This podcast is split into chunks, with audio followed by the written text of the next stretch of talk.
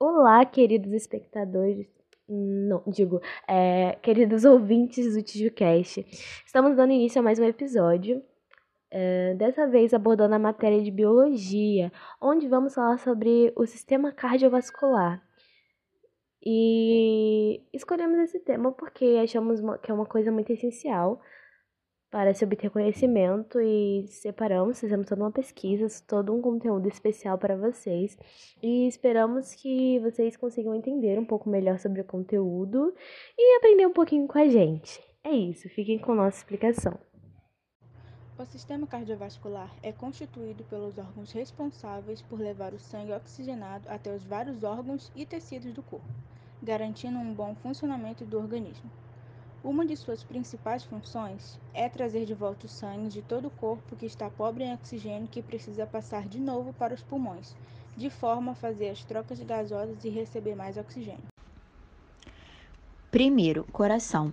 Este órgão do sistema é caracterizado por um músculo oco localizado no centro do tórax, que funciona como uma bomba, dividido em quatro câmaras, Primeiro, dois átrios, esquerdo e direito, dois ventrículos, esquerdo e direito. Artérias e veias, que são vasos sanguíneos que circulam por todo o corpo. As artérias são fortes e flexíveis para transportar o sangue que sai do coração e é distribuído para todo o corpo e suportar pressões sanguíneas. As artérias menores e arteríolas têm paredes musculares que ajustam seu diâmetro para aumentar ou diminuir o fluxo sanguíneo de um local específico. Os capilares são vasos sanguíneos pequenos e de paredes finas, que agem como ponte entre as artérias e veias. Já as veias transportam sangue de volta para o coração e são mais finas que as artérias funciona o sistema cardiovascular. Ele pode ser dividido em duas partes principais. A primeira é a circulação pulmonar, pequena circulação, que leva o sangue do coração aos pulmões e dos pulmões ao coração. E a segunda, que é a circulação sistêmica, a grande circulação, que leva o sangue do coração para todos os tecidos do organismo, através da artéria aorta. Possíveis doenças que podem surgir.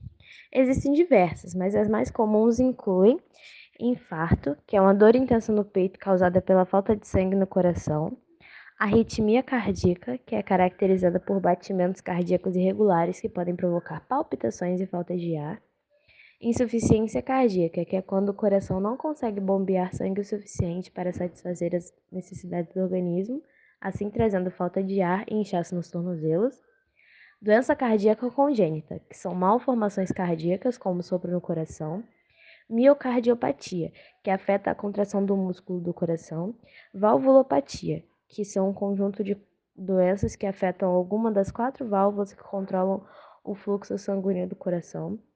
Acidente vascular cerebral, popularmente conhecido e chamado de AVC, é causado por entupimento ou rompimento dos vasos sanguíneos do cérebro e pode ter como consequência a perda de movimentos, problemas de visão ou problema na fala. As doenças do sistema cardiovascular, especialmente as coronarianas e acidentes vasculares cerebrais, são as principais causas de morte em todo o mundo. Bom, então é isso. Esperamos que tenham gostado sobre o nosso conteúdo, sobre a nossa explicação sobre o sistema cardiovascular e assim tenham entendido melhor um pouco sobre o assunto.